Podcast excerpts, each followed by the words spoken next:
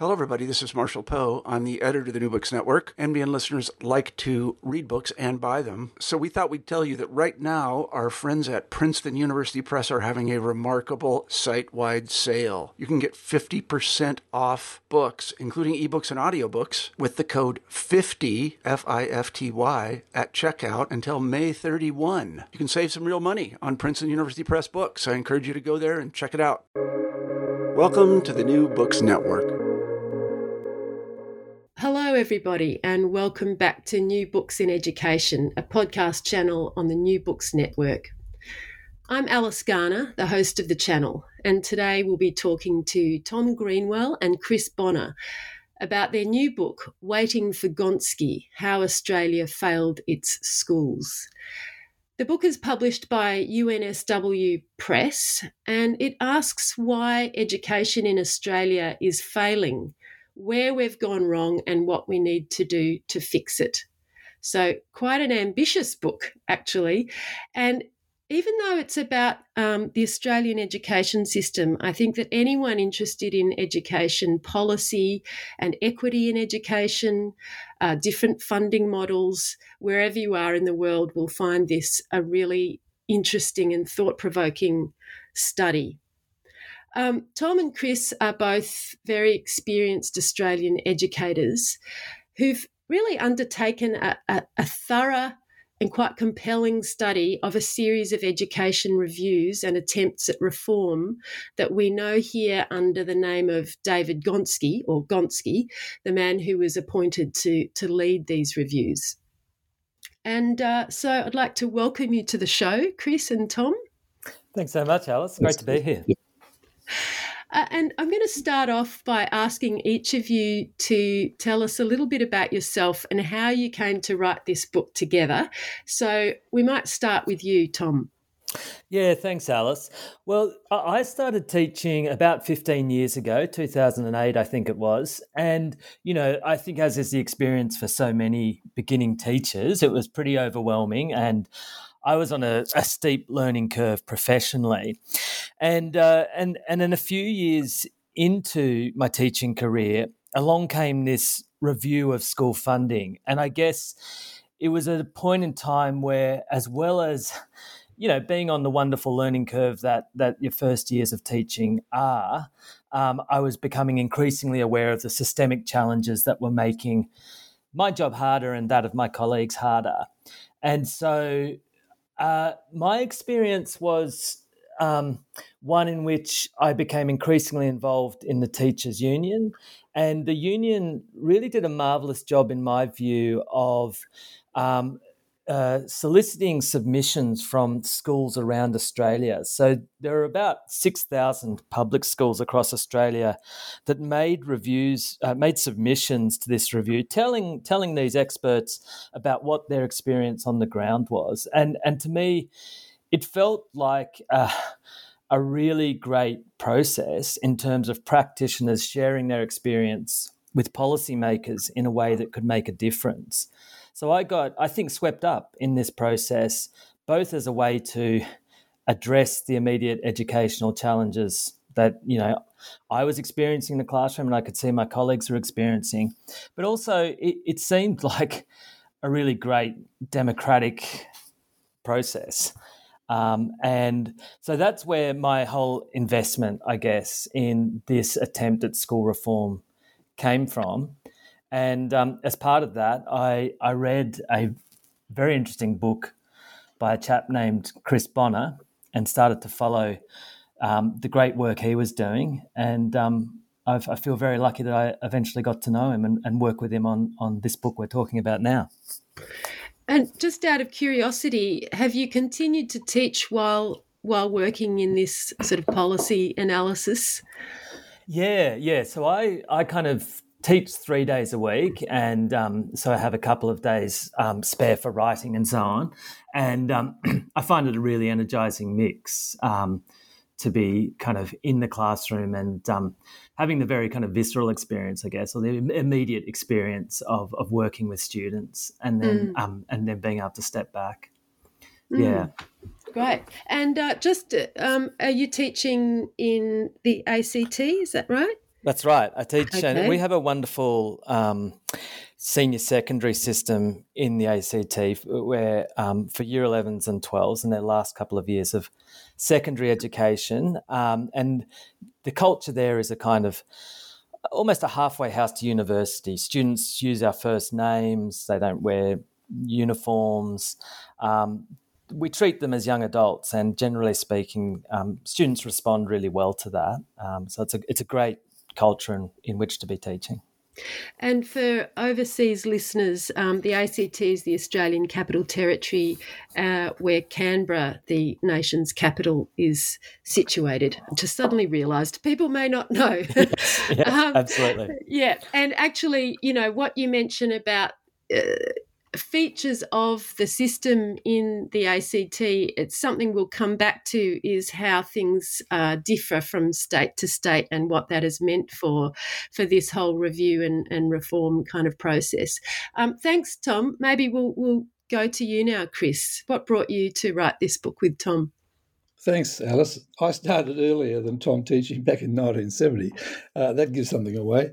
Uh, and I taught in um, really disadvantaged schools in New South Wales, in the, in the middle of New South Wales. New South Wales is the biggest state, of course, and uh, the middle of New South Wales is a semi desert, significant Indigenous population in the school and in the town. And I also taught in quite advantaged schools when I became principal um, several decades later. But it's interesting because during my teaching career and my career as a principal, I could see momentous changes taking place in Australia's framework of schools. And the public education system, which, which was basically uh, the predominant system uh, in many respects, was under severe challenge from uh, publicly funded private schools.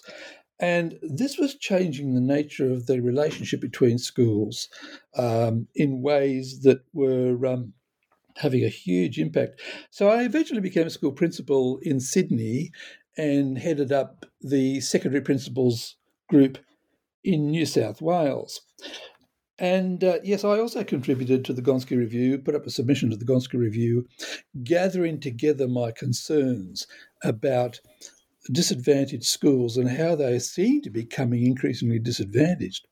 Then, when I retired, uh, I had a really close look at a new set of data about schools on a website that a previous government had established, um, not unlike the information available in, for example, the United Kingdom and New Zealand schools and so on, where parents could go to a school, go to this site, and find out about schools that uh, that they might be interested in. But as I got deep into this data behind the site, I found that the data was bearing out my concerns that I that had gathered over several decades before, and uh, that startled me because you know we could measure deterioration in the equity of Australia's schools over a period as little as one decade, and uh, so I published several uh, papers around that, and then of course realized that uh, I need I need a I need a younger partner in this project. And when Tom asked me to join him in this in this project, uh, I, I, willingly agreed. I'd written a couple of books before with uh, Jane Caro, who's a social commentator in in Australia, and uh, really enjoyed the experience. And and the writing with Tom has been a wonderful journey where it's we've challenged each other's uh, views and challenged each other's assumptions and the book has evolved from that in ways that I, I really appreciate. I'm curious to know in your co authoring process, did you um, distribute chapters? Did you, how, uh, you know, just briefly, how did you actually organize yourselves to write it together? Do you, so, do you want to go to I'll, I'll, have a go. Yeah, I mean, the process um, in, in essence was that we divided up the chapters and worked on them independently and then synthesized it. But what was really interesting and challenging is that um, when it came to the, um, the the point of synthesis, and we were really committed to an overarching narrative, which only emerged over time. That's when the complexity of the process really came in, and we had to really think hard about precisely what our position was, and how how we could try and effectively let let our portrayal of events unfold over time, I guess. Did you find that? I mean, part of the story of the book is all the little special side deals and compromises that had to be made or that were made. Whether they had to be is another question, perhaps. Uh, did you find that in order to come to an agreement about, for example, the last section where you make some proposals, uh, did you have to make any side deals with each other? Oh, inevitably, inevitably. But that's a good thing, you know, because it's a learning experience. And we took two years, almost two years, to write the book. And uh, and as you learn more and learn more about each other, you work out what sort of narrative will work and what sort of thesis around what sort of thesis should the book be driven. And uh, we reached that agreement, and um, as a result, the book has a substantial sort of coherence. Uh, quite surprising in a book where separate chapters are completely initially written by separate people, but yeah. it, came, it came together really well. Yeah, I agree. I, it didn't feel to me as though it was two different voices. It felt, yeah, I think you're right. I think the experience was in in the way of a conversation that, um, yeah, we, we and and I, I, think you're right, Alice, to focus on our ultimate solutions because it does really force you to be quite precise about how you think things should work. And Chris and I, I think we did come to it with just different emphases and so on. But I feel, and jump in if you disagree, Chris. But I feel like no, we've no, got no, we've got a pretty similar similar point. Um, yeah, so so we didn't have to make any, you know, you know really hard political deals. Good to hear. because, yes, as you'll no doubt tell us in this interview, some of those political deals are a, very uh, tricky part of this story. And so let's now perhaps go to thinking about the context in which these. Um, reviews and reforms took place. What what did and does the Australian education system look like in in sort of broad brushstrokes for an international audience? What should they know?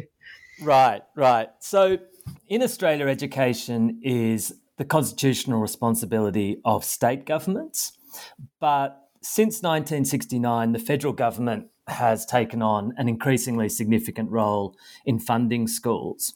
And um, that largely is attributable to its greater revenue raising powers. And it's just got a greater capacity to help um, take on the burden of what is a very expensive undertaking funding all our schools. Um, and so that's the first layer of complexity in Australian education, the kind of somewhat confused uh, joint role of state and federal governments in, in, in kind of funding our schools. Um, but the second um, layer of complexity is even more important in my view, and that is in Australia, about two thirds of schools are public schools, one third are private schools. But all schools, private as well as public, receive very substantial taxpayer funding. Um, look, you know, and what I mean by that is that there are private schools that receive 95, even 100% of the funding that comparable public schools do. What makes them private really is not their level of taxpayer funding, it's that they are free to charge fees as they please, um, select which children they enrol. Uh, and the combi- and for private schools, the combination of fee income and taxpayer funding mean that they ha- um, they typically enjoy substantial overall resource advantages when compared with public schools. So the result of that is that um, Australia has one of the most segregated school systems in the OECD. We have a in, ter- in in the terms of the socioeconomic profile of students at a school. Um, Australia is more segregated than a country like Russia or Tunisia, and and what that tells us is that it is really the effect of education policies rather than reflecting the nature of the broader society. Um, and it's it's what Chris and I call in the book the unlevel playing field. These very different um, settings and regulations on which our schools operate on, and and we argue that it is really the crux of the of Australia's educational challenges. Um, because these concentrations of disadvantages in some free comprehensive schools uh, um, are making uh, uh learning um, and and building successful schools and school cultures very very difficult. And even even the very well intentioned um, and in many ways commendable reform initiatives that we, we document over the last decade, we feel ultimately have not got to this fundamental problem in Australia Australia's very unique um, schooling arrangements. How did how did this come about? Given you know Australians often pride themselves uh, on you know the the whole sort of fair go, you know mateship, all that stuff. how did this come about? This this quite un unlevel playing field. Look, it always it always was in a way, um, Alice. If you, even if you go back to the 19th century when public education was established, it really wasn't established as an inclusive system because the Catholic school system uh, was then lost its public funding and decided to proceed as a separate system entirely, funded by parental fees. So right from the word now leaving aside whose fault that was, but right from the beginning, it was an unlevel playing field. So you'd have in a public system, I mean, at the extremes, you know, a very rich atheist could go to a public school and not pay any fees at all and get a free education, whereas a poor Catholic, um, if they wanted to go to a Catholic school, they had to pay fees. So that that that lopsidedness, that unlevel playing field, uh, has characterized our system right from the very beginning. In many ways, and this is an oversimplification, but in many ways, what we have now with the, the non government sector substantially funded both privately and publicly, f- more so than the public sector, the playing field is tipped upside down. And of course, from the 1960s, we started funding um, non government schools, especially the Catholic system, um, incrementally. There was no time in that period where where there was a, a, a great meeting of minds to work out, hey, this is uh, this is this is the problem. What should we do? Uh, we just drifted into this system. Whereas, in contrast, other countries made deliberate decisions to keep their state funded system uh, fully inclusive but also to embrace schools that uh, want that had a faith background. So they then became part of the state provided system. And the best examples, of course, we we uh, cite uh, most of the Canadian provinces, but also uh, much of Europe. Netherlands, for instance, going back well back into the 19th century. Britain after the Second World War, and New Zealand in the mid 1970s. So those those countries haven't faced the problems we have. And I became very alert to this at conferences with international colleagues, where you try to explain what the, what the Australian system was like, and, and their jaw would drop. You know, they, they sort of didn't believe that we, we would create such a system because it was so foreign to their experience of what worked and what they had done to solve the tensions between church schools and uh, and secular schools. And, and, just to add to that, uh, because I think it's a really, really important question. The first chapter of our book is called "The Original Sin," and what we're trying to convey with that is the idea that uh, decisions we made in the 19th century have really created a kind of path dependency, and we're still experiencing the consequences. So, you know, what happens in Australia in, in the 19th century is essentially everybody agrees that we need to have universal elementary education but nobody can agree on the content of that education, specifically um, the nature of the religious content. Will it be uh, Anglican or, or, Church of England or, or, or, Roman Catholic on the other hand, or um, or another form of kind of Protestantism? And so there's all sorts of attempts to negotiate um, this religious disagreement. There's, you know, royal commissions recommend a kind of a common Christianity will be taught in in kind of public schools, in the universal elementary schools. But that that only succeeds in in, in, in antagonizing every religious uh, denomination. And so eventually we settle on this solution, which is that public schools will be free and secular. And Um, and so, you know, there won't be kind of a religion, uh, to oversimplify it a bit, but that religion won't be taught in public schools. And at the same time, we governments withdrew the funding, the state aid that had been previously provided to the, the church schools that had existed. And, and so it was that inability to work out a compromise about how we could provide universal education while, while within a plurality while having kind of a, a plurality of views about its contents, which led to this unfortunate settlement that meant that if you did want to choose a specific kind of religious ethos, then uh, and you might not be well off at all, you might be very poor, um, then you had to contribute substantially out of your own pocket, and uh, yeah, and then that led to a great deal of ill will that dominated Australian politics through throughout much of the first half of the 20th century. There's an interesting um, moment that you talk about in the post-war period, and I hadn't really thought about this, but um, that that placed particular pressure on the Catholic system um, that had been relying on on parental fees. Um, perhaps you could talk a little bit about what happened in that post-war period that kind of pushed things in a new direction. Yes, it's it's um, much to do with the migration to Australia after the Second World War, when the significant number of uh, migrants from uh, southern Europe, Catholic countries, came to Australia, and and they wanted to go to a Catholic school.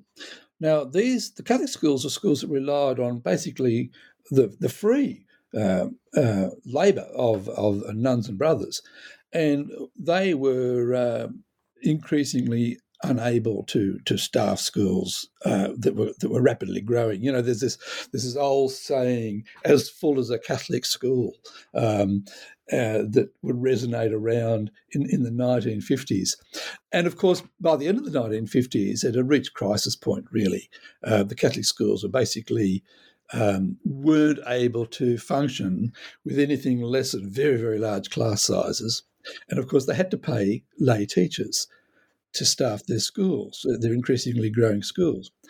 And it reached crisis point, of course, symbolically, it reached crisis point in Goulburn in New South Wales, a town where the, the uh, local Catholic uh, church hierarchy and laity decided, look, this it's gone too far. We can't we can't cope with this. So they decided to send all their uh, in, in, a master stroke uh, they decided to send all their kids to the local government schools. And of course, the uh, government school authorities, the state government authority, New South Wales department, recoiled in horror because it thought, you know, it can't, it can't. If this happens around the country, around the state, it won't be able to afford the extra costs that uh, that would accrue. And this and this began um, uh, this in symbolic ways, this began the, the dribbling out of funding to non-government schools in processes that didn't weren't accompanied by any serious thought or serious organisation about how these growing number of funded private schools might relate to the sector that by law had to be available to every student from every family in every part of in every part of the country in every circumstance. So we ended up having this dual system that um, had built in the seeds of its own um, uh, its own failure, and that failure has continued.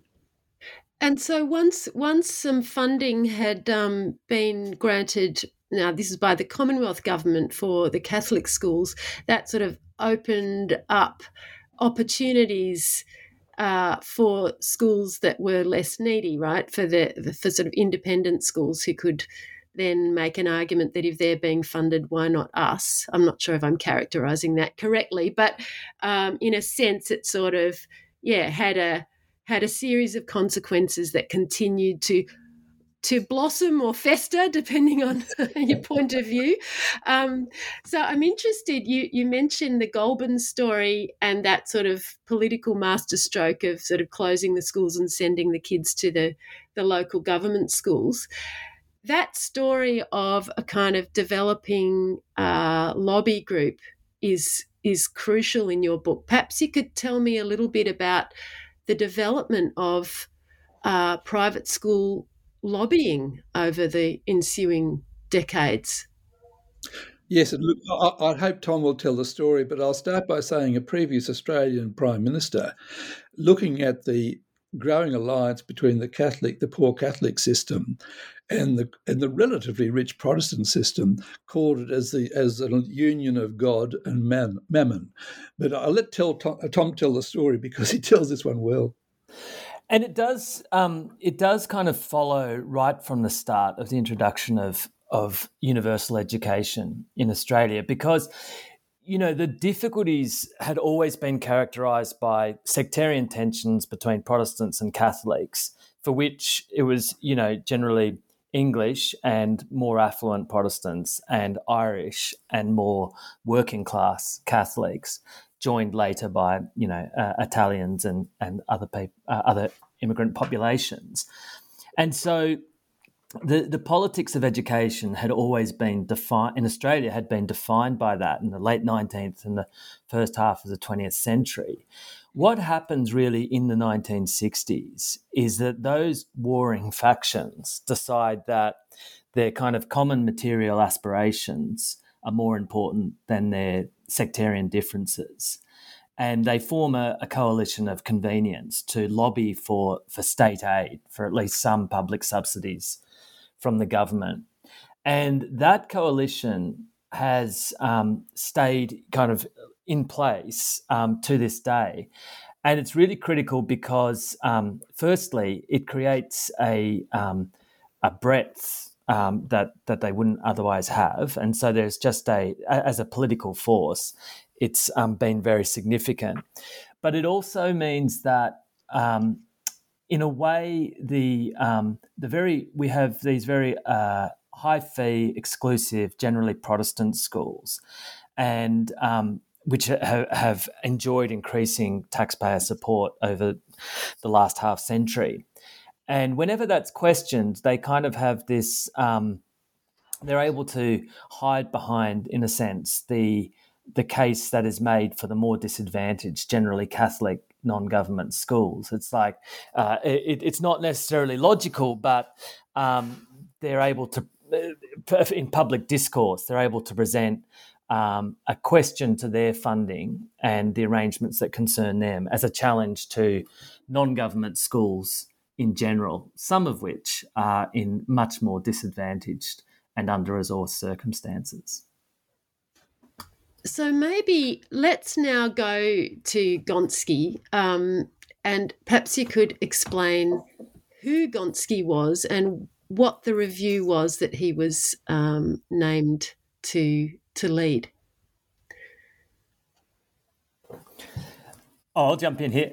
Um, yep, go for so, it. Yes. Um, yeah, yeah, sorry. Uh, so, what happens is is Labor comes to government in um, late 2007. The, the, Australian Labor Party, our kind of left of centre party here, and it comes with a promise to keep the current funding arrangements that had been put in place by the Conservative government intact um, for the time being, but to conduct a review.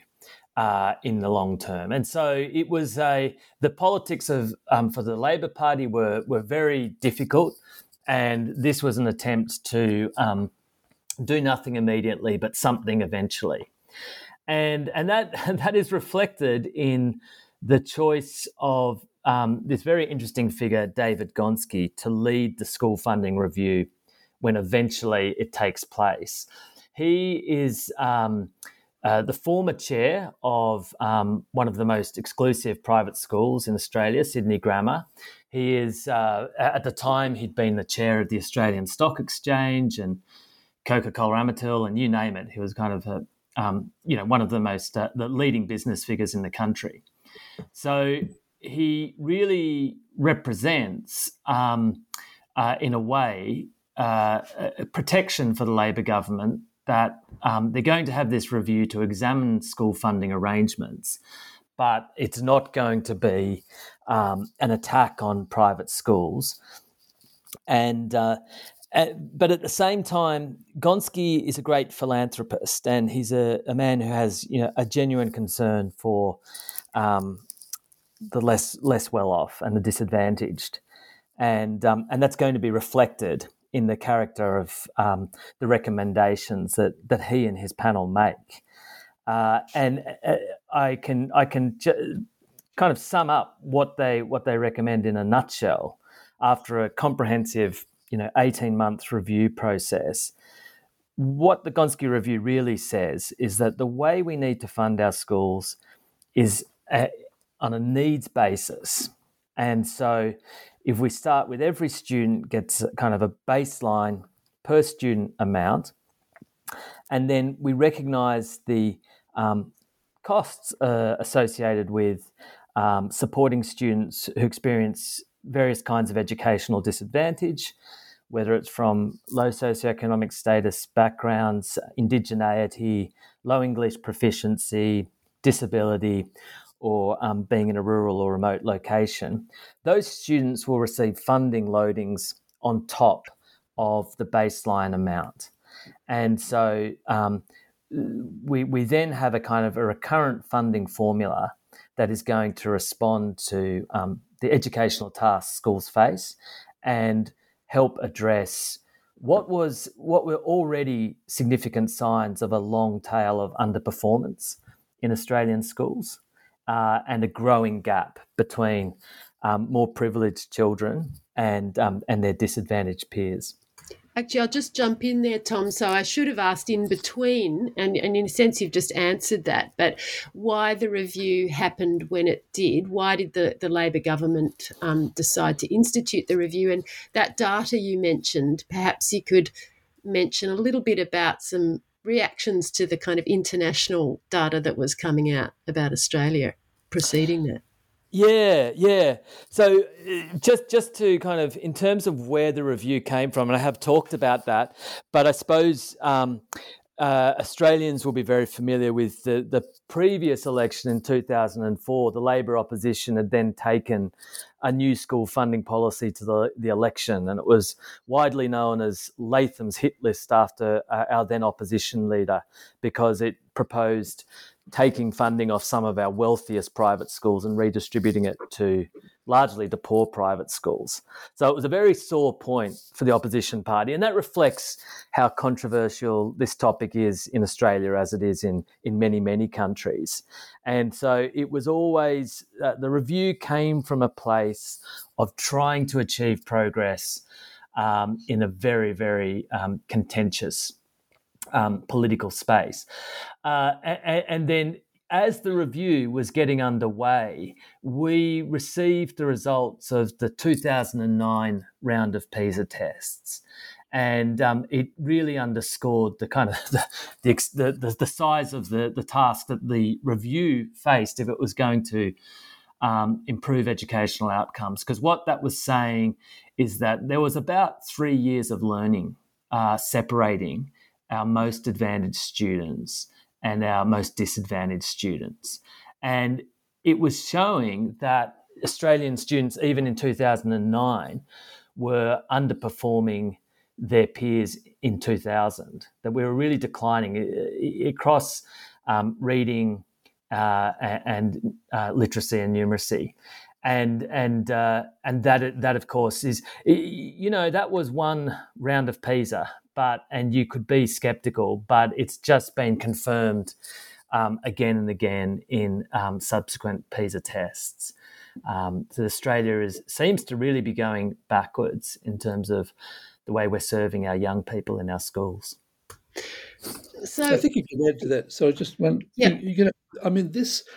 Uh, our framework of schools had reached a point of unsustainability.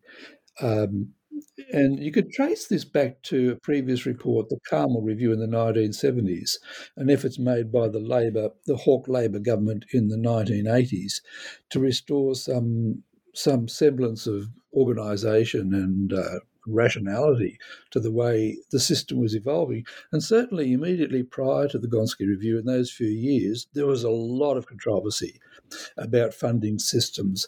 And the the fact that uh, while the system was allegedly based on funding on need, it was subsequently corrupted by the then coalition government to make sure that uh, no school would lose any money at all. in whatever changes came. And that was clearly not workable if you wanted to establish an equity based system to have that sort of uh, caveat that nobody was to lose out. And that was that was amongst the tensions that uh, eventually led, led to the Gonski Review. Once the the review was out and the recommendations had been made, perhaps you could uh, talk a little bit about the political fallout and what needed to happen if it were to be, if it were to survive uh, in any form. Yeah, yeah. So, I mean, there was there's a number of interesting elements in this, Alice. I mean, eh, first of all, when the Gonski Review was first published in 2012, the start of 2012, it received a very positive response. And um, what was what was seemed different was that it was welcomed by representatives of all the school sectors. Um, if cautiously, if qualified, um, it was a break with um, what had been, um, you know, unremitting, unremitting disagreement, I guess, over previous de- decades. So it seemed like a breakthrough in that sense. And then we have, um, even though the conservative opposition at a federal level kind of opposes this report. The some of the conservative state governments start to um, express support for it. Most notably, in our largest state, New South Wales, where um, very interesting education minister who represents a um, a rural electorate um, uh, with with a lot of disadvantaged schools really defies um, uh, many on his side of politics to um, full full throatedly um, express support for this report. So the Gonski felt like a breakthrough. Um, and, and, what kind of added to this, I guess, and this is, you know, my, uh, you know, something I was involved in, have a personal perspective on, but um, the the public school teachers union um, invests a lot of resources in developing a, a very significant public campaign um, in support of um, the implementation of Gonski's needs based funding system.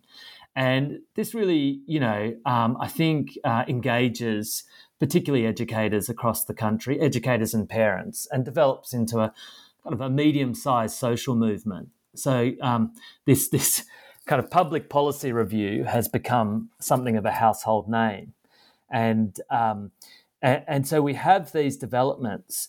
Uh, at in the meantime, the, the, the, the, Labor government is treading cautiously, partly because we're dealing with the wake of the, the global financial crisis, and um, it's um, facing a whole lot of fiscal challenges.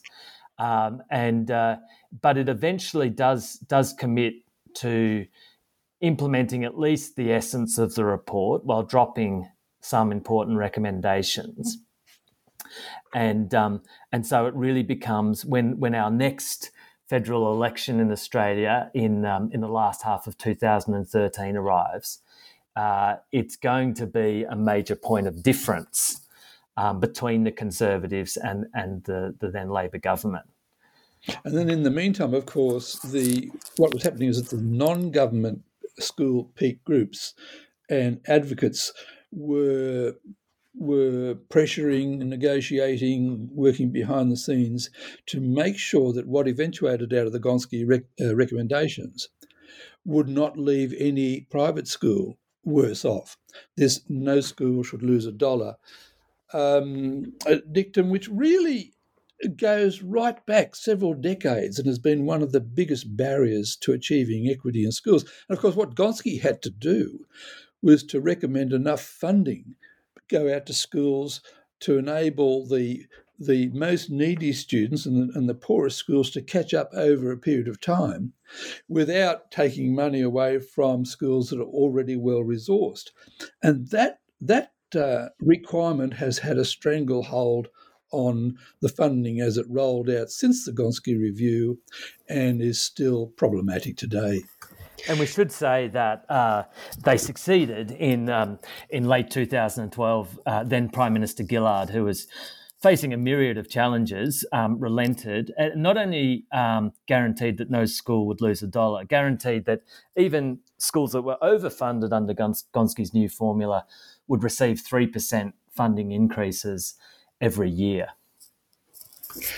It's yes, I remember this happening and reading about it in the paper at the time, and and um, as yeah, as a product of of government schools and a parent in government schools and a teacher in government schools, finding it really hard to make sense of how how this could be allowed to go through. I understand from your book that it was quite a battle uh, within cabinet um, to to even you know get as far as they did. That there was actually quite quite some resistance within the Labor Party itself to some of these moves. And um, I, I, guess, you know, yeah, the book, it seemed to me, to made, it, made it very apparent how difficult politically it was to get any traction and to to do to make genuine reform happen.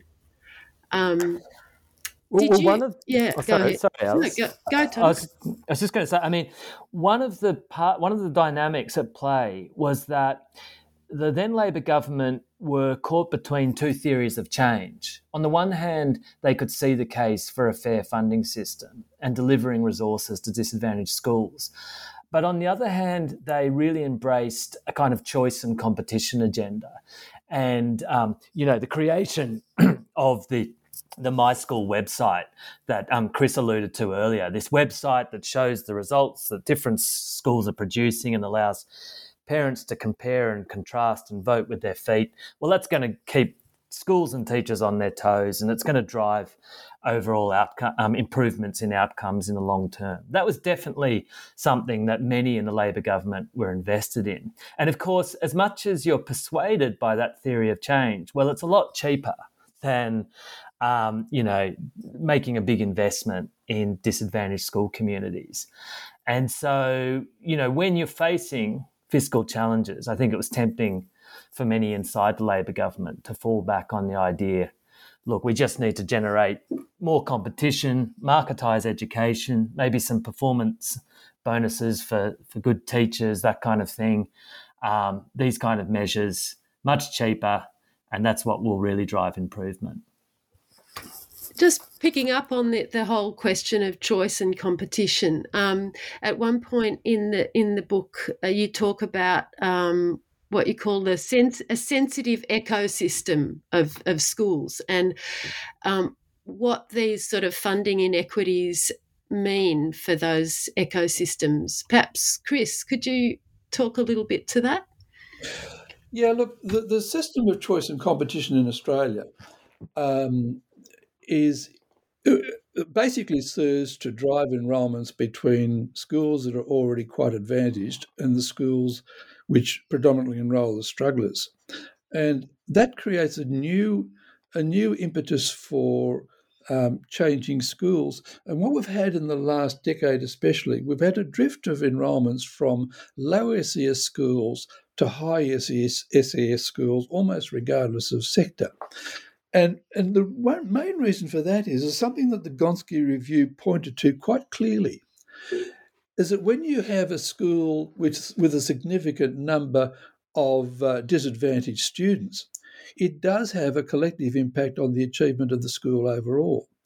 This what what they called what we call the, the peer impact or the peer effect on on student achievement, and Gonski identified this as a, as a critical ingredient to the problems of, of equity and achievement in Australia's schools.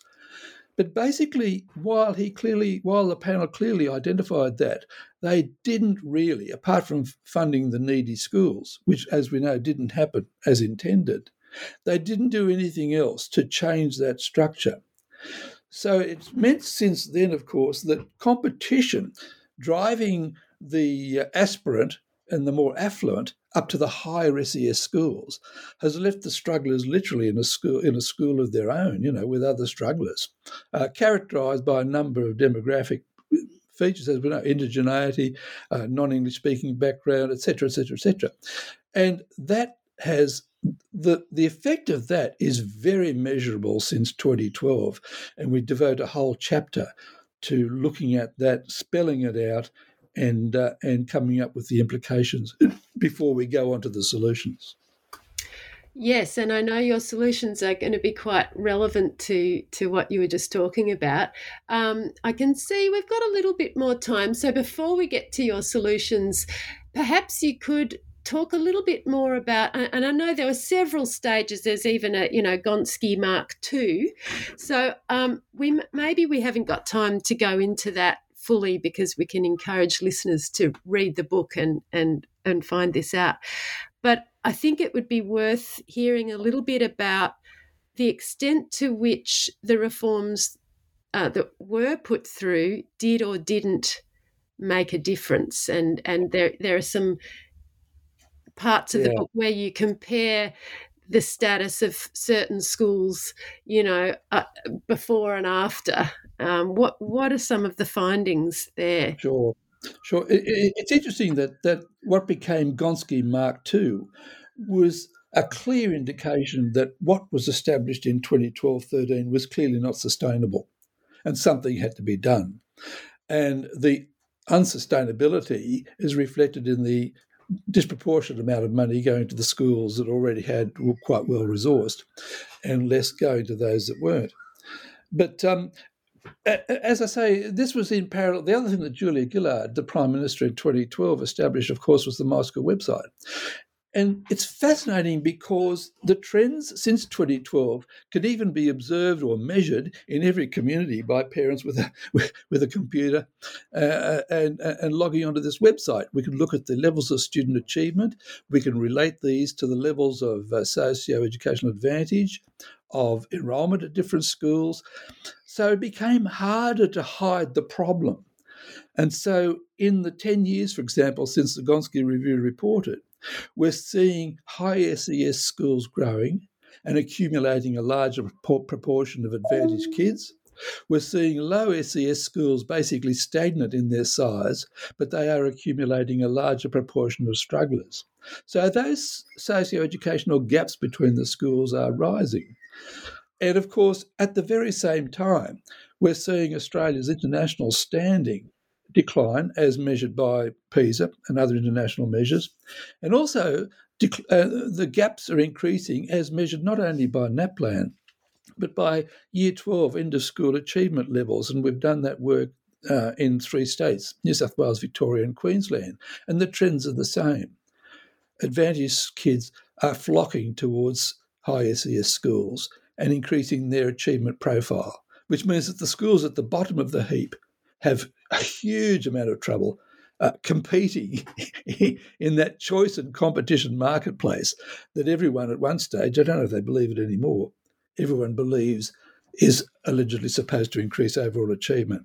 It doesn't. It just increases the gaps. Now, you've, you, you mentioned a few cases where schools did get uh, extra funding almost as you know as an exception schools that were genuinely needy uh, that demonstrated that major changes could be made with that extra funding um, and that that kind of gave the lie to some claims by a, a former minister for education uh, on, in in one of the conservative governments that that money didn't actually make any difference. Uh, I was quite interested in that. You, you, you unpacked that sort of contradiction in, in a few spots. Perhaps um, you could just talk about that a little bit before we go on to possible measures. Yeah, yeah. So uh, let, let me ask, answer that in, or respond to that in two steps. I, I think, first of all, what we've done since the Gonski review is the opposite of what it recommended, where it recommended needs based funding and increasing funding to disadvantaged schools. In fact, funding has increased at a much faster rate to the, the non government sectors, which enrol a much more privileged group of students.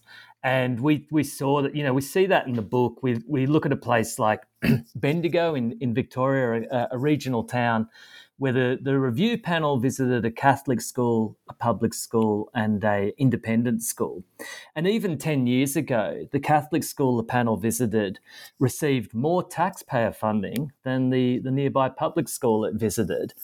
And, um, you know, and, and, then the independent school, courtesy of very generous um, public funding, had more total resources than, than both the other schools. Uh, 10 years later, the, the, the Catholic school has expanded its um, advantage in taxpayer funding alone, and um, and the independent school has also um, received a greater increase in public funding than the public school. Uh, so so we have not succeeded in improving student outcomes overall because we simply haven't um, dis- distributed funding on a needs basis as Gonski recommended, but where it has happened in isolated cases, what schools have been able to do is they've been able to, um, you know, bring in the specialised experts, whether it's you know uh, speech pathologists or numeracy and literacy coaches, um, to really attend to the individualised needs of disadvantaged and underperforming students, and um, and and you know, and and grow a, a, really positive school culture. And we do see in those instances uh, that that you know real um, improvement can be achieved. Unfortunately, the, uh, the, conservative side of politics often uses um, the failure to improve outcomes because we haven't delivered needs-based funding. Um, uh, they, they mobilise that as an argument against uh, the the role of resourcing in, in yeah, because the funding education. of Australian schools over the last decade has certainly increased. Um, but there's um, uh, uh, clearly it's the distribution of this funding that's really important. But it's not even not even only that.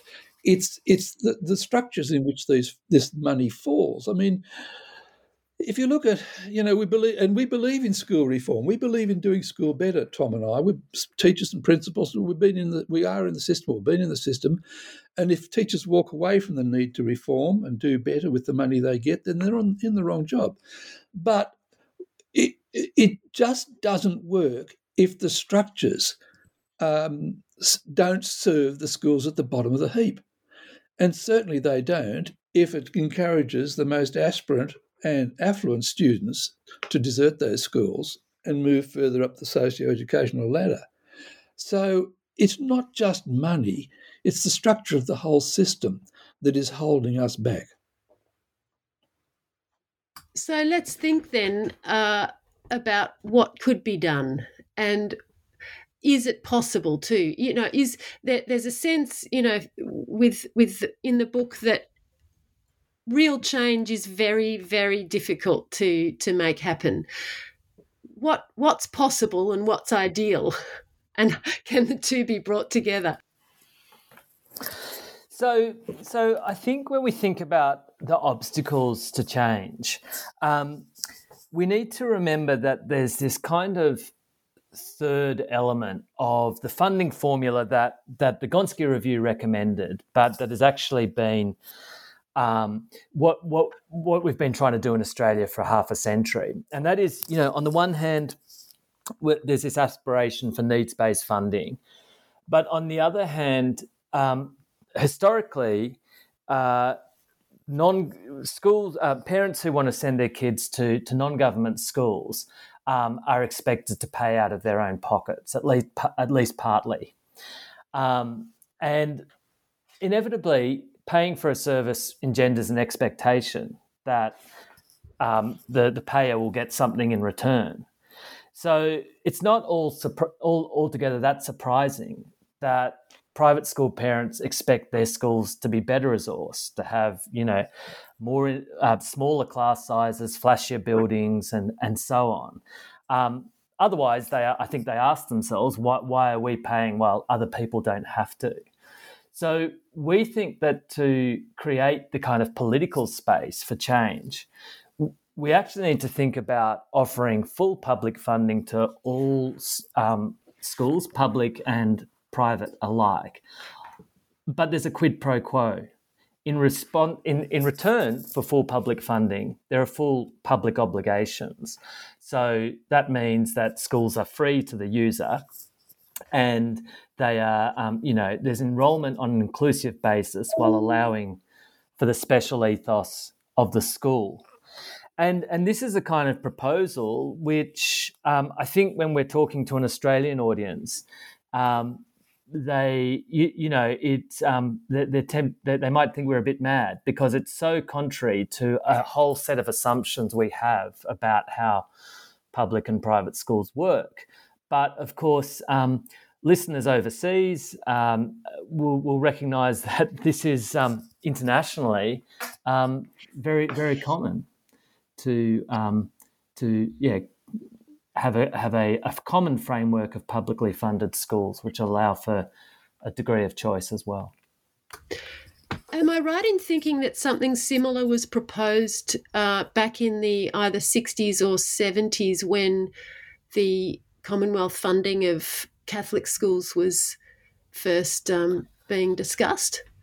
Well, yes. Look, there's been, oh, repeated, yeah, there's been repeated efforts to to to make this a bit of a public agenda at various times. Um, more so in the beginning of, of the early 2000s um, in, in Victoria, and also uh, from some thinkers federally in Australia to establish a a common funded system which would include both secular and faith schools. Um, it's been it, it, hasn't gone very far in the past because uh, it's been reasonably easy to demonstrate that it would cost a lot of money to fund all schools in that way. But what's happened in the last decade is that the funding of non government schools, the funding of private schools has risen so much that they are now funded uh, almost the same as government schools enrolling similar students. And to, as a bit of an aside, we talked about the Goulburn and the, and the threat to send all the Catholic kids to the public schools in Goulburn back in 1962. If that happened now, the Australian taxpayer would save $2 million a year in recurrent funding. It would be the taxpayer would be better off in so many cases to have all the kids in one in one school in one school system, a system that would embrace both secular and religious schools. So it is now possible to do um, at a very, very low cost. So the debate has to change. But it's a matter of questioning those old assumptions, you know, that private schools save money and so on. We have to challenge those assumptions because they're no longer true. And it involves sort of rethinking and recasting the debate. So, in a way, you're saying that it's possible to propose this now in a way that it wasn't uh, before Commonwealth funding increased in the way that it did. That's right. Yeah. Yes. Okay. That's interesting, and and I'm curious to know too uh, uh, how how this proposal so far. I know the book hasn't been out for very long, um, but what sort of a response you're getting to this proposal? that's a that's a really interesting question because in a sense the book came out at the 10th anniversary of the Gonski Review, and the media coverage of this great occasion has been basically that Gonski failed oh, sorry, Gonski wasn't implemented correctly. Um, and hence, what we've got to do is to go back to Gonski review and do it all again and do it properly. But of course, we argue that the review itself was deficient in, in so many ways because it was really a, a renovation of our school system rather than a rebuild. And we argue for a rebuild. Now, that rebuild and recasting it into sort of um, uh, having uh, faith schools uh, completely funded by governments is is the debate that we've yet to have um, around Australia, and we're hoping that that debate takes off. But there, there are promising signs. I mean, we talk in the book about how one of the smaller private school organisations, Christian Schools Australia, during the Gonski review process, actually as part of its submission, raised the possibility of a New Zealand type arrangement where they did receive full public funding in, in return for greater public public obligations. And so that's, you know, but th- that was kind of raised, but there was no partner really to join, you know, to hear that proposal and act on it then. Um, we, we put you know, we discussed this with the head of the National Catholic Education Commission, Jacinta Collins, and she expressed an, a, an open mind, I'd say, um, you know, cautious and, and so on. But um, I think there, it seems like there's potential for, for conversation there as well. Um, So it seems that the making international comparisons is an important part of this, isn't it? I mean, it's it's being able to look beyond the kind of I think you you call it baked in assumptions um, yes, that yes. we, we have all been um, we've found it difficult to to move beyond. Um, so I wonder to what extent you know, Australians and Australian education policymakers uh, are willing to do that work to really look at what happens overseas and is it applicable here and what's involved in in making these sorts of changes. That that's a critical question, um, and in the book, towards the end of the book, we actually have a section entitled "What if we do nothing." And the what if we do nothing scenario is pretty scary because if you project the the the data that's accumulated over the last 10 years, if you project that forward to the next 10 years, we're going to end up with a substantial problem of underachieving kids crowded together in low SES schools, even more so than now. That that trend doesn't seem to be slowing in any way. So it, it's almost as if we reach we have to reach another crisis point, um, as we did in the early 2000s, another crisis point where the demand for action or the demand for more substantive change becomes much louder. It won't become loud in the, in the forthcoming federal election because we can foresee that there'll just be an auction, an auction, be, uh, a funding, school funding auction between the government and the opposition federally. Um, whereas we argue quite clearly that it's just not about money alone, it's about the basic structures that are doing us in. And it is a it is a criticism we make of the Gonski review that it didn't um, explore international examples as fully as it could have, and it remained contained within these assumptions that you know private schools will continue to get lots of taxpayer funding, but charge fees as they wish and enrol students as they please, and um, so it is it is something that I think is a challenge that we're presenting in the book that we need to stop just assuming these things, um, realize that other countries have arrangements which are serving them better, and um, and and take take uh, uh, take note of those examples. So, just to be clear on uh, how this would play out, in a sense, if you received public funding, you wouldn't be charging fees and you would have you would be required to enroll children in the local area. You, you wouldn't have the same sort of ability to um, turn people away uh, as is currently possible. Yeah, exactly, exactly. Yes. And and yes. and you know, um, if you walked into a Catholic school in Ontario that would be the exactly exactly the arrangement you find.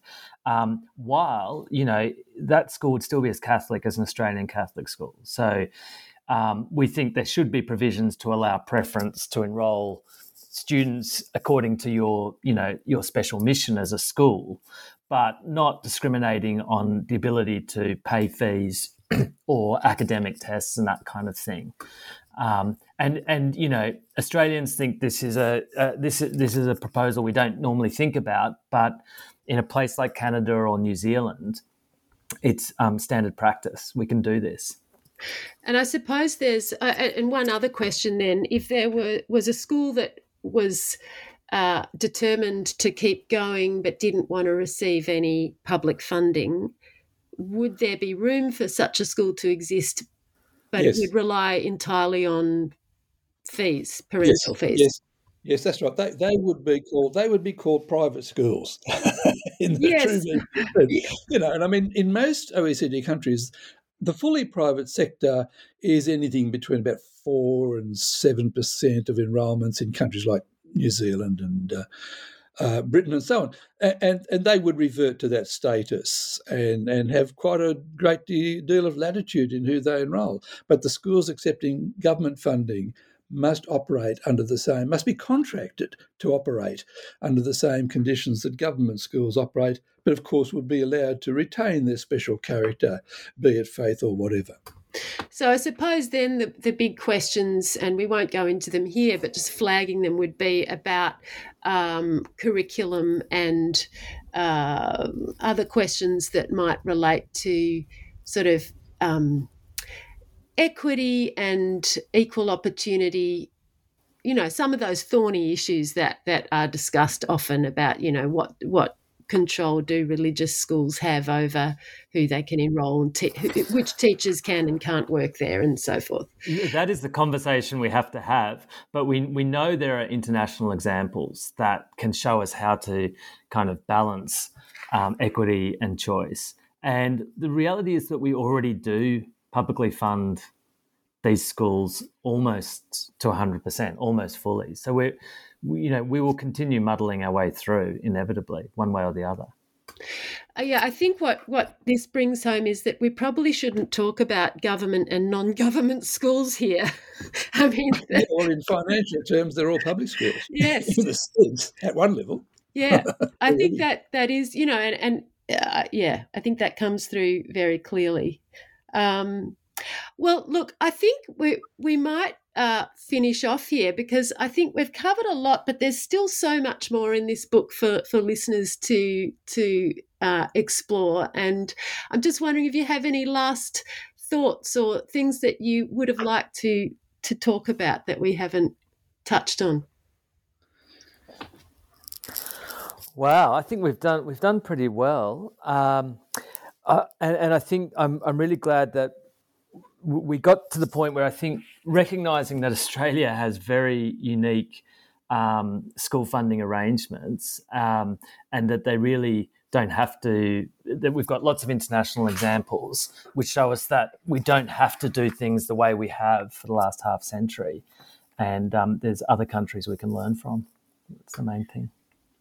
Chris? Yes, ditto to that. Ditto to that. You know, in the book, we create these two students who go through their school years in the same period as uh, uh over which the Gonski Review was allegedly implemented, and it they came to different ends. One was a kid with certain home and family advantages, and the other wasn't. And and the different ends they came to are reflected right around the country. And kids going to school now, we would like to see them go through their school years in a far more equitable system. Not only they benefit, but we all do too. Yes, I think that's the thing for us all to keep remembering that education is just part of a much larger uh, kind of. I mean, there are so many elements that it ties into in the broader society and, and economy and that it doesn't exist in a vacuum.